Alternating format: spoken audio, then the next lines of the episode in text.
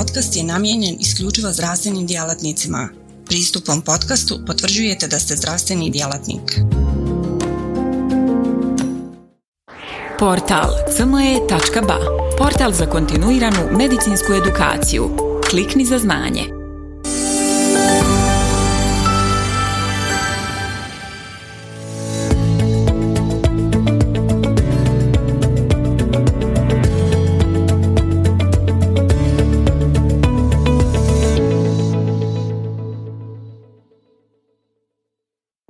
Poštovane kolegice i kolege, dobrodošli u današnji virtualni simpozij pod nazivom Izazovi u liječenju ulceroznog kolitisa.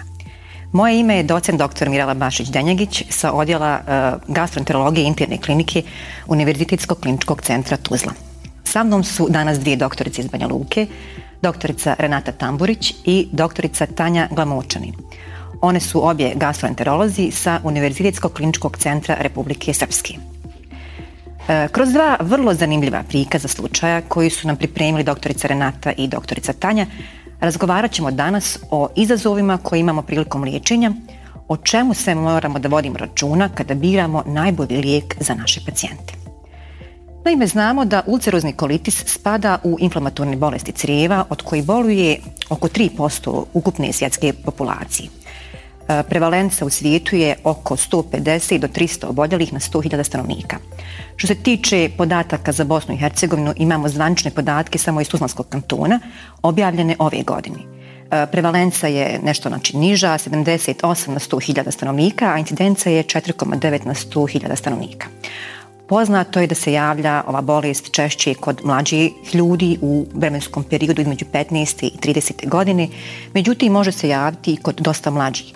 E, drugi vremenski pik je negdje između 55. i 65. godine. E, ono što je važno naglasiti je i činjenica da između pojave simptoma i definitivne dijagnoze može proći dosta vremena.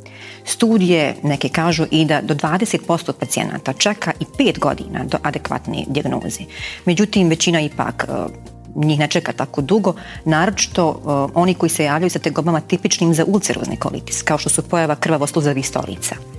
E, krvav je jedan od tih alarmantnih simptoma na koji svi relativno brzo reagujemo, tako da se u prosjeku ipak čeka e, par mjeseci za dijagnozu ulceroznog kolitisa, a negdje oko pola godine za dijagnozu kronove bolesti, što ne čudi jer ipak su simptomi kronove bolesti raznoliki. Znači češće pacijenti se javljaju sa nespecifičnim abdominalnim bolovima, potim prolivima, gubitkom na tjelesnoj težini i fistulama. Znači, jedan od izazova koji imamo je sigurno ranija dijagnostika. E, pacijenti se moraju brže upućivati iskusnim gastroenterolozima koji opet moraju sa svoje strane ubrzati endoskopsku dijagnostiku. E, dokazano je da ranije otkrivanje bolesti definitivno utiče na bolju prognozu jer se na vrijeme može uključiti terapija i tako spriječiti komplikacije. Izazov postoji i u praćenju pacijenata. Često se desi da pacijenti ne shvati dovoljno ozbiljno svoju bolest i ne pridaju joj puno značaja, naročito ako imaju manje izražene tegobe. Stoga nas i ne čudi kada kroz par godina dođu u vrlo zapuštenom i teškom, pa čak i po život opasnom stanju, kao što ćemo vidjeti u prikazu slučaja koje je priredila doktorica Renata Tamburić. Renata, za ovaj virtualni simpozij si pripremila vrlo interesantan prikaz slučaja, upravo jedne ovako teške bolesnice, pa molim te da nam ga prezentiraš. Hvala Mirela. Ja sam dr. Renata Tamburić iz Univerzitetskog kliničkog centra Republike Srpske, odjeljenje za gastroenterohepatologiju. Kao što je Mirela najavila, prikazat ću slučaj e, pacijentkinje inicijala DJ, ženskog pola, rođene 1990. godine. Znači 31 godinu života imala je kad se javila u našu ustanovu. U anamnestičkim podacima a, pacijentkinja biva hospitalizovana na naše odjeljenje u junu 2019 2019. godine zbog učestalih proljevastih stolica sa primjesama krvi, praćenih bolovima u trbuhu i povišenom tjelesnom temperaturom. U ličnoj anamnezi saznajem da je sa 12 godina postavljena dijagnoza ulceroznog kolitisa, od tada nije se javljala na kontrole niti je koristila bilo šta od terapije sa 18 godina također navodi da je imala ishemijski moždani udar kada je liječena u Univerzitetskom kliničkom centru, ne puši, alkohol ne konzumira, negira alergiju na lijekove, poroda je imala dva, abortus jedan. Tokom hospitalizacije na našem odjeljenju pacijentkinja je detaljno diagnostički ispitana. U kliničkom nalazu radi se o pacijentkinji mlađe životne dobi, svjesno orijentisana, febrilna, pokretna, blijeda, a dinamična. Auskultatorno nad plućima normalan disajni šum, auskultatorni nalaz na srce također u fiziološkim granicama.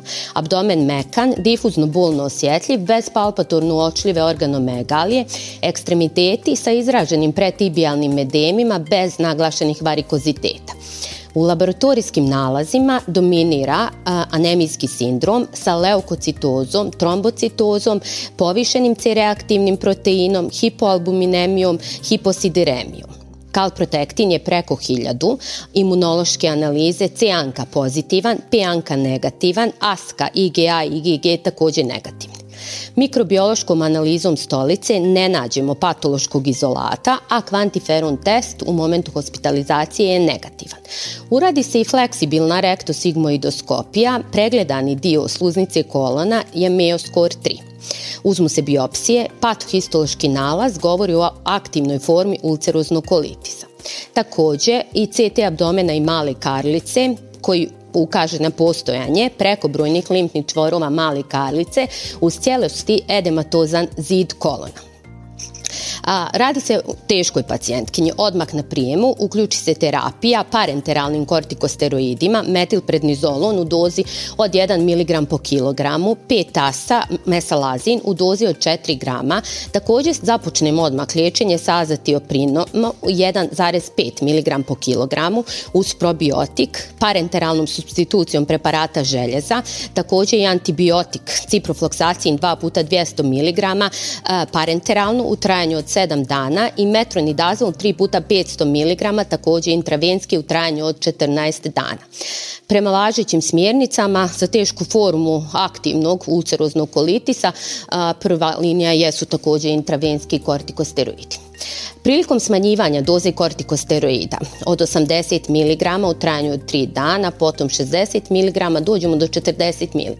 Tada nastupa novo pogoršanje kliničke slike i laboratorijski verifikujemo porast gamma-glutamil transferaze kao i prisutnu leukopeniju.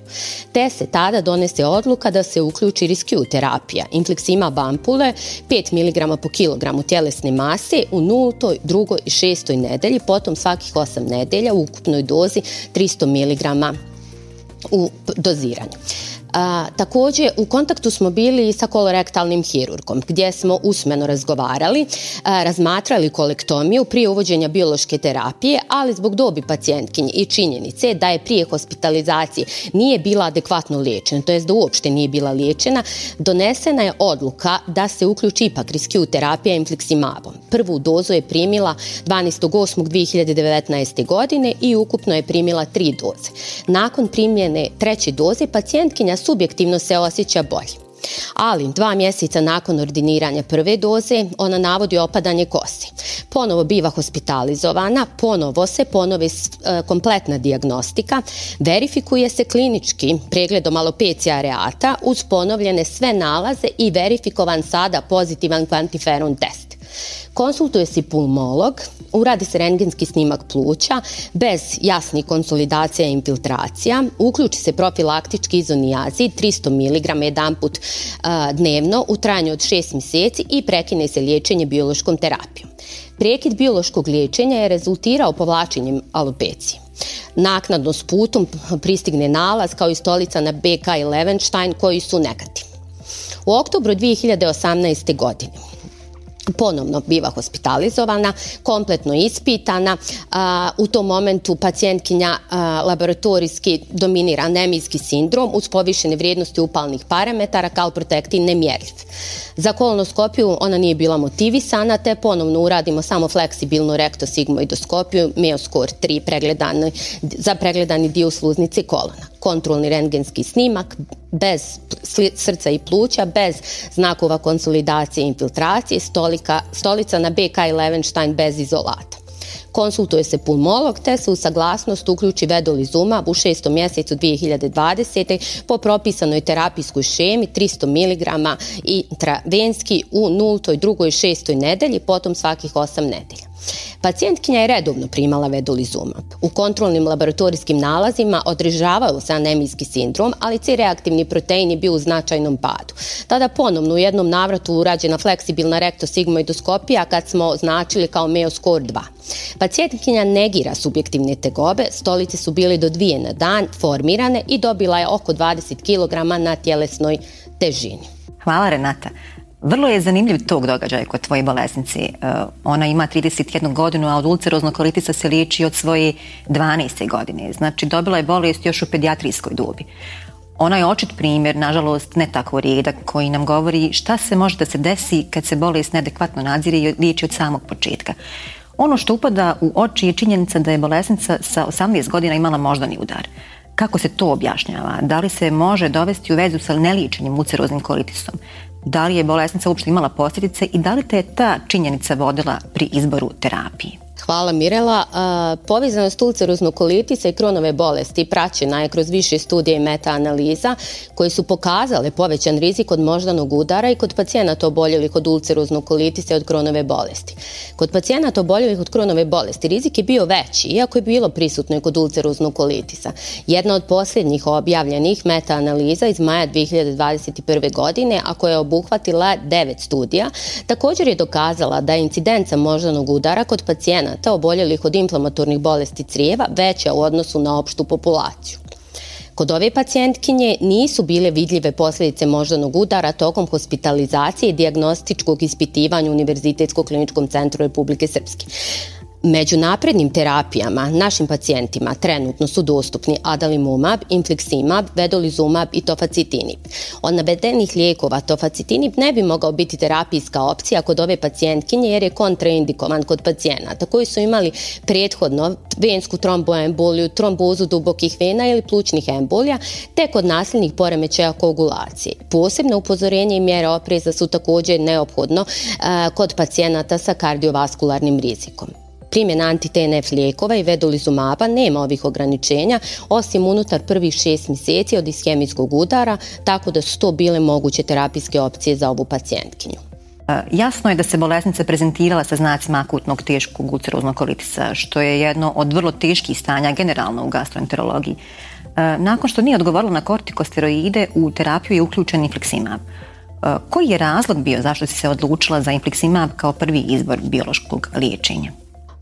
Hvala opet, ovo je zaista zanimljiv slučaj i teške su bile odluke. Inflexima bi ovdje uključen kao riskiju terapiju u skladu sa važećim eko smjernicama, s obzirom da one kažu da poku parenteralni kortikosteroide ukoliko ne odgovore tretman kao opcijski jeste ciklosporin, infliximab, takrolimus ili hirurgija svakako.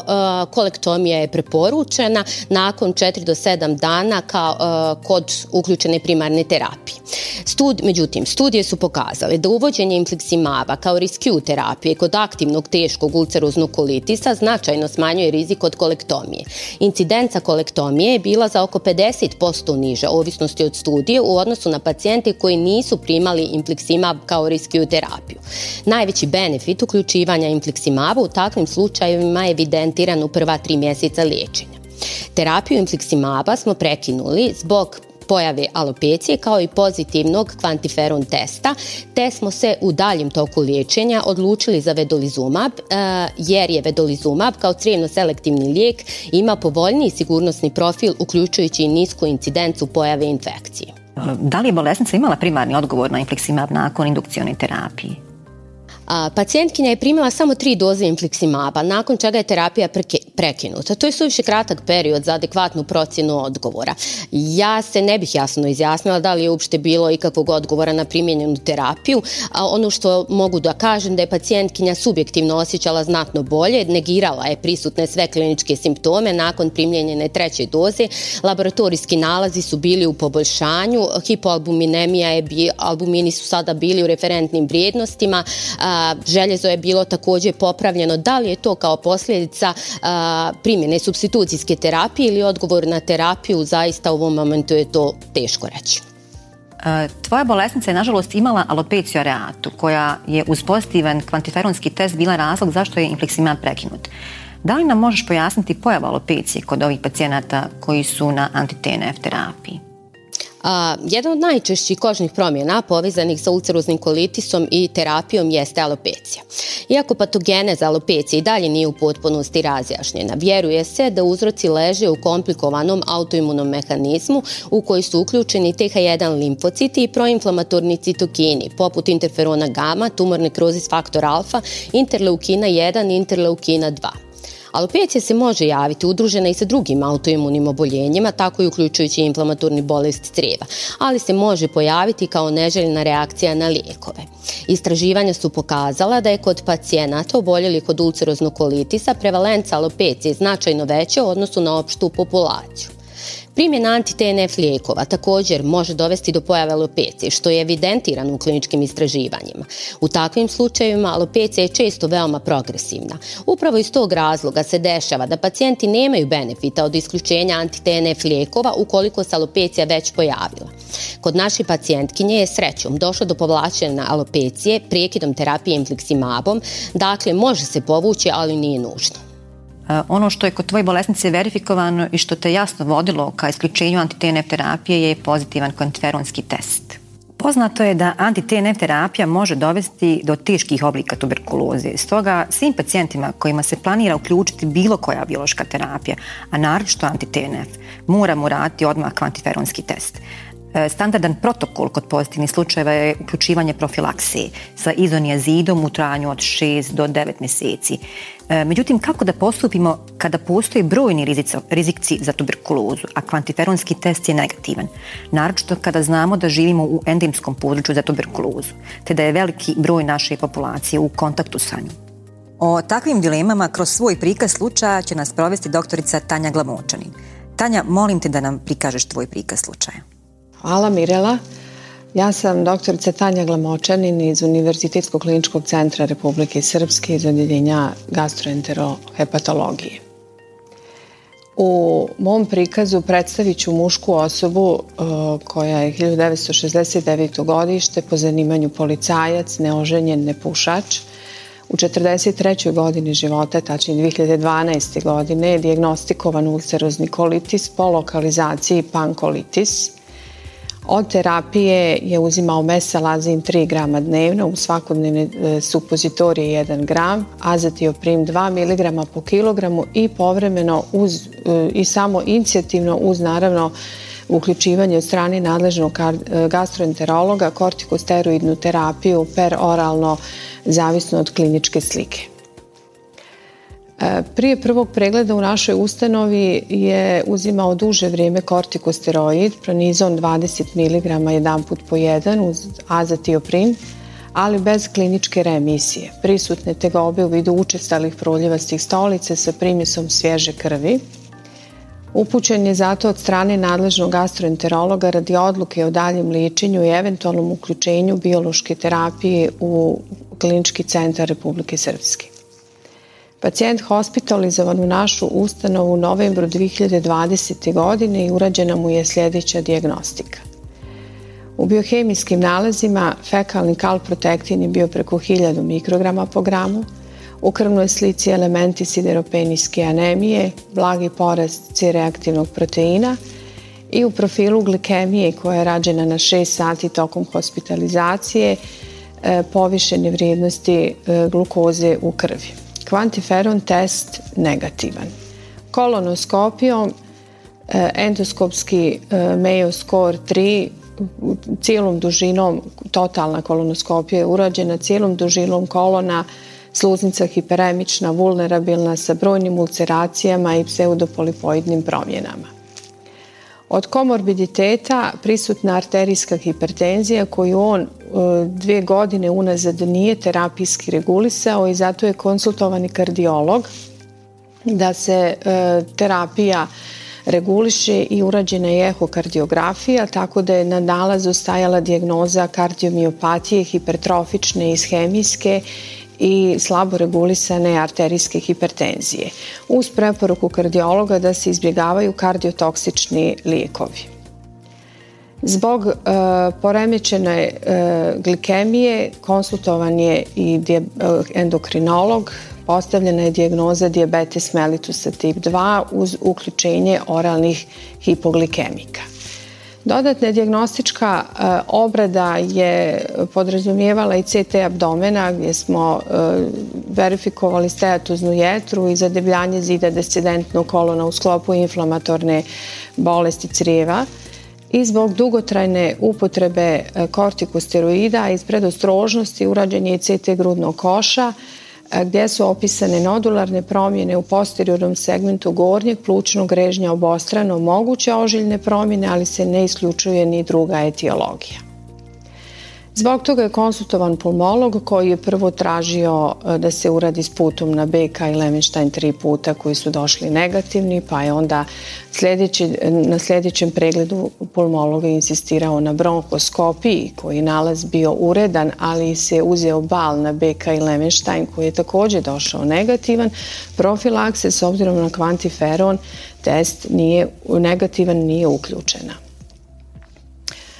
Naravno da je pacijent bio kandidat za biološku terapiju i u tom momentu e, terapijski e, dostupni lijekovi pacijentima u Republici Srpskoj su adalimumab, infleksimab, vedolizumab i tofacitinib.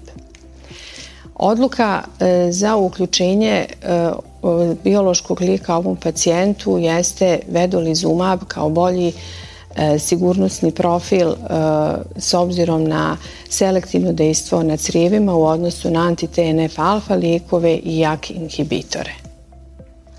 Liječenje lijekom vedolizuma počinje se u maju 2021. godine prema propisanoj terapijskoj šijemi u indukcionoj fazi u dozi od 300 mg u 0. 2. i 6. nedjelji liječenja – Prethodno je uzimao svakodnevno po otpustu pred nizom tablete 20 mg jedan put po jednu uz povremeno pojačavanje doze zavisnosti od broja stolica krvi i sluzi u stolici. Javljao se u nadležnu bolnicu tokom epizoda pogoršanja u periodu do uključenja biološke terapije. Tako da je pred uključenje vedolizumaba stolici su bile 5 do 6 kašasti sa primjesom svježe krvi i sluzi. Pacijent je podnio dobro terapiju bez prijavljenih neželjenih efekata i nakon toga u fazi održavanja nastavlja primati lijek vedulizumab u dozi od 300 mg svake osme nedjelje. Kontrola je septembra 2021. godine, četiri mjeseca nakon početka liječenja. Subjektivno je bolji, stolici su manjeg broja, kašaste doformirane bez primjesa krvi. U laboratoriji e, zabilježen je pad reaktivnog proteina, e, nema više ni elemenata za e, sideropenijsku anemiju. Fekalni kalprotektin je u padu 600 mikrograma po gramu i planirano je naravno nastaviti liječenje e, zbog dobrog kliničkog odgovora te planirana endoskopija šest mjeseci nakon početka terapije. E, I tvoj slučaj je vrlo interesantan. Provela si nas kroz pacijentove komorbiditete i na taj način prikazala kako se treba razmišljati kada biramo koji ćemo lijek uključiti. Koji su najveći razlozi za odabir e, vedolizumaba kod ovog pacijenta? Hvala Mirela. Vedolizumab u odnosu na anti-TNF lijekove i antijak lijekove ima selektivno dejstvo i samim tim bolji sigurnosni profil kad je ovaj pacijent u pitanju. Radi se u ovom prikazu o pacijentu koji je dugo na kortikosteroidnoj terapiji, tačnije ne znamo ni koliko je dugo i uzimao terapiju s obzirom na samo inicijativno uključivanje pronizona a po smjernicama e, kažu da pacijenti na imunomodulatornoj terapiji e, imaju povećan rizik od nastanka infekcije. Počeo pacijenti na kortikosteroidnoj terapiji do anti-TNF e, lijekova. E, tako da je kod ovog pacijenta prvenstveno bio rizik postojanja latentne tuberkuloze, e, o čemu se prvenstveno razmišljalo onog momenta kad se krenulo na obradu za e, biološku terapiju i odluku o uključivanju biološke terapije. Više studija je pokazalo da 5 do 30 puta je povećan rizik od pojave tuberkulozne infekcije u bolesnika liječenih s anti-TNF alfa lijekovima u usporedi sa opštom populacijom i latentna tuberkuloza i njena reaktivacija su glavno izvorište aktivne tuberkuloze u bolesnika na imunosupresivnoj terapiji i anti-TNF alfa terapiji, dok je incidenca novo oboljelih znatno niža, TNF alfa ima specifično mjesto u zaštiti protiv nekoliko vrsta i tuberkuloznih i netuberkuloznih mikobakterija. I naime, mikobakteriji ne bivaju uništeni od odbrambenih mehanizama domaćina, nego budu izdvojeni unutar granuloma i gdje mogu godinama preživjeti u latentnom stanju. I upravo se umanjenoj funkciji održavanja integriteta granuloma može pripisati češća i ekstrapulmonalna lokalizacija bolesti i teže kliničke slike u bolesnika liječenih sa anti-TNF alfa lijekovima i treba da glasiti da u prirodnom toku bolesti TNF alfa pridonosi još i ubijanju bacila, uzrokuje vrućicu, noćno znojenje, mršavljenje, te da upotreba anti-TNF alfa likova može maskirati kliničke znakove i atipično prezentovati bolest. Tako da latentna tuberkuloza je kontraindikovana za anti-TNF alfa liječenje i naravno ovaj pacijent e, sa svojom visokorizičnom anamnezom i sa promjenama na e, CT-u grudnog koša nije bio kandidat za anti-TNF liječenje. Osobe, e, šta je još bitno i šta je doprinjelo odabiru e, vedolizumaba kao e, lijeka u sljedećoj terapijskoj stepenici jeste da je pacijent imao i diabetes mellitus. Diabetes mellitus tri puta povećava vjerovatnoću da će se razviti plućna tuberkuloza, a s druge strane diabetes mellitus povećava rizik uopšte za nastanak infekcija, što je opet bolje odabrati lijek sa e, boljim sigurnosnim profilom i manje su, manji su rizici za nastanak infekcija uopšte.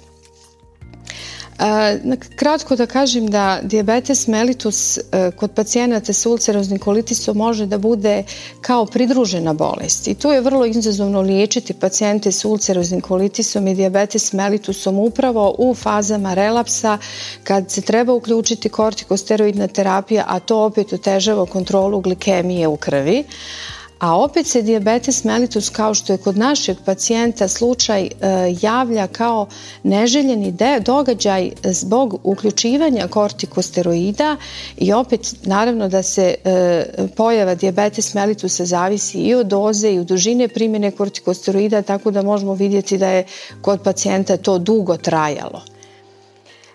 Jedan moment, e, e, u stvari komorbiditet koji nije bio presudan i definitivno da je, e, da je samo on bio izolovan kao komorbiditet ne bi bio presudan za uključenje vedolizumaba, ali je doprinio u odluci da se uključi lijek sa boljim sigurnosnim profilom je, e, su rezultati studija koji su praćene kod reumatoloških pacijenata koji su bili na anti-TNF lijekovima i znači uticaj anti-TNF lijekova na kardiovaskularni sistem gdje e, su zabilježeni i aritmogeni e, rizici od anti-TNF lijekova, ali isto tako i štetni utjecaj u smislu pogoršanja srčane insuficijencije, pojave akutnog koronarnog sindroma i pojave i arterijske hipotenzije, ali i hipertenzije. E, tako da su anti-TNF alfa po tim rezultatima e, kontraindikovani kod e, srčane insuficijencije stadije 3 i 4 po NIHA. Naš pacijent nije imao tako ozbiljnu kardiološku dijagnozu, ali s obzirom na njegovih 51 godinu i ostale e, pridružene komorbiditete, ovo je bio jedan od e, isto odlučujućih momenata da mu se uključi lijek sa boljim sigurnosnim profilom da bismo izbjegli određene i kardiovaskularne incidente te neželjene. E, kao što sam rekla, pojava tuberkuloze i rizik od njene pojave su nam veliki izazov kod pacijenata oboljelih od inflamatorne bolesti crijeva. Da li si ti imala strah od uključivanja biološkog lijeka kod ovog pacijenta? Hvala Mirela. Naravno da je bio strah. Pacijenta odmah pod prvom susretu s pacijentom koji je dugo uzimao kortikosteroidnu terapiju uz azetioprin od 2 mg po kilogramu bio me strah i pomisao da i nema latentnu tuberkulozu. E, Tako da je inače liječenje pacijenata sa ulceroznim kolitisom e, sa, e, koji su na kortikosteroidima i anti-TNF alfa e, lijekovima postoji rizik od reaktiviranja tuberkuloze. E, zato je vedolizumab e, sa svojim crevno selektivnim djelovanjem ima bolji sigurnosni profil. Na ovom grafikonu vidimo stopu incidencije infekcija e, kod pacijenata sa ulceroznim kolitisom i, i kronovim, kronovom bolesti koji su bili na vedolizumabu i placebo da je procenat pacijenata na vedolizumabu manji sa infekcijama u odnosu na one koji su bili placebo. Koji su nam kriteriji za profilaksu TBC-a? E, vrlo često su gastroenterolozima svezane ruke u odlučivanju kome treba profilaksa, obzirom da nismo mi ti koji propisuju antituberkulostatike. Ali me zanima, da li misliš da je ovom pacijentu trebalo uključiti profilaksu? E, hvala Mirela. Kriterij za profilaksu e, tuberkuloze je kvantiferon test, pozitivan odnosno negativan kvantiferon test. Odluku o profilaksi donosi pulmolog. Kod našeg pacijenta i uopšteno ne treba da zaboravimo da može da postoji lažno negativni kvantiferon test što nas ograničava e, u odluci o uključivanju profilaksi. Naravno da takvi pacijenti kad nismo sigurni zahtijevaju poseban nadzor i praćenje tokom uključenja biološkog lijeka. Kod ovog našeg pacijenta isključili smo aktivnu e, tuberkulozu, naravno za koju moram da kažem da biološka terapija bilo koja nije indikovana kad je aktivna tuberkuloza u pitanju, a nismo imali ni potvrdu o latentnoj tuberkulozi, a imali smo opet pacijente sa visokorizičnom anamnezom, diabetičara i sa promjenama na CT u grudno koša. Tako da je bilo e, teška odluka e, da ili ne uključiti profilaksu, ali odluka da se ne uključi profilaksa i ne produži njemu agonija kroz koju je prolazio dok je e, su dobijao rezultate mikrobioloških obrade na Levenstein koje je dosta dugo trajalo, je, je razlog što je pacijent već po dolasku bio depresivan. Tražio je od nas pomoć, tražio je lijek koji mu može pomoći jer je već mu bila dugo narušena kvaliteta života. Ovako bismo s profilaksom produžili dva mjeseca i još papirologiju koju, kroz koju bi prošao do odobrenja lijeka što bi naravno po njemu dovelo do još dodatnog psihičkog pada. Ova dva slučaja vjerno prikazuju svakodnevne probleme, ali i dileme na koje nalazimo u našoj praksi. Vidjeli smo da nam neliječeni pacijenti mogu doći sa životno ugrožavajućim komplikacijama, te da nam pacijent vrlo često dolazi sa brojnim komorbiditetima. Nedopustivo dugo su nam pacijenti na kortikosteroidima, vjerovatno zato jer im oni pružaju osjećaj lažne kontrole i sigurnosti. Često smo i mi u dilemama koji lijek je najbolji u kojem trenutku dati. Stoga se ovdje mora podcrtati važnost ranog prepoznavanja bolesti i redovno praćenje pacijenta. E, jer na tok i agresivnost bolesti možemo lijekoma utjecati na samom početku bolesti, do neke dvije godine od pojave simptoma. Poslije je ovaj zadatak dosta teži. E, istovremeno, bez obzira na trajanje bolesti, moramo znati adekvatno i stratificirati bolesnike. To jest moramo prepoznati koji od bolesnika ima najveći benefit od ranog uključivanja biološke terapije. Što se tiče ulceroznog kolitisa, jasno je da su to bolesnici koji imaju proširenu bolest, koji su kortikosteroid ovisni, kojim se bolest javi u mlađoj životnoj dobi, te oni koji imaju ekstraintestinalne manifestacije tipa primarnog sklerozirajućeg kolangitisa, e, koji su poseban entitet, jer takve bolesnike moramo češće pratiti. E, tu su bolesnici sa ulceroznim kolitisom koji bi bilo dobro odmah uputiti u centre sa kojima, u kojima se može aplicirati biološka terapija tom porukom bi završili ovaj današnji simpozij. Hvala kolegicama što su sa mnom danas učestvovale u ovoj diskusiji, a svima vama hvala što ste nas pratili. Prijatno. Portal cme.ba Portal za kontinuiranu medicinsku edukaciju. Klikni za znanje. Svaka revolucija počinje s idejom u svijetu medicine ta ideja je neprekidno učenje, stalna evolucija i kretanje ka sve preciznijem i personaliziranijem pristupu. Dobrodošli na cme.ba, budućnost kontinuirane medicinske edukacije. Na cme.ba vjerujemo da medicinski stručnjaci nisu samo praktikanti, već inovatori, pioniri, istraživači mogućnosti. Svako novo otkriće, svaka nova tehnika, svaki novi komad znanja je korak prema zdravijem i sretnijem svijetu. U duhu onih koji su se usudili razmišljati drugačije, kreirali smo online portal koji pruža više od puke informacije. Nadmašuje tradicionalne granice edukacije, nudeći imerzivno, dinamično i beskrajno prilagodljivo iskustvo učenja.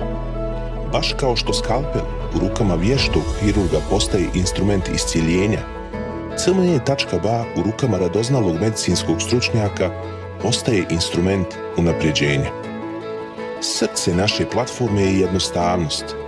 Razumijemo da je vaše vrijeme neprocjenjivo, da svaka sekunda može napraviti razliku. Zato smo dizajnirali CME.ba da bude jednako intuitivan i efikasan koliko je i inovativan. Inspirirana najboljim svjetskim sučeljima, naša platforma vam omogućava da zaronite u bogatstvo znanja bez ikakvih ometanja ili kompleksnosti, kada god to želite i gdje god to želite, donoseći svijet medicine na dohvat vaših prstiju sa elegancijom jednog, besprijekornog dodira. Na cme.bac susret ćete se sa neprestano rastućim univerzumom sadržaja kuriranog od strane regionalnih i globalnih stručnjaka interakcija sa vrhunskim umovima u medicinskom polju, uključivanje u revolucionarna predavanja i dobivanje znanja koje će transformisati vašu praksu. Ali ne smatramo se zadovoljnima s trenutnim postignućima. Obavezali smo se na kontinuirano poboljšanje, težimo da cme.ba ostane zlatni standard za online medicinsku edukaciju. cme.ba je medicinska stranica za one malo bolje, iscijelitelje, inovatori, profesionalce koji se ne boje prekoračiti granice i preoblikovati medicinu.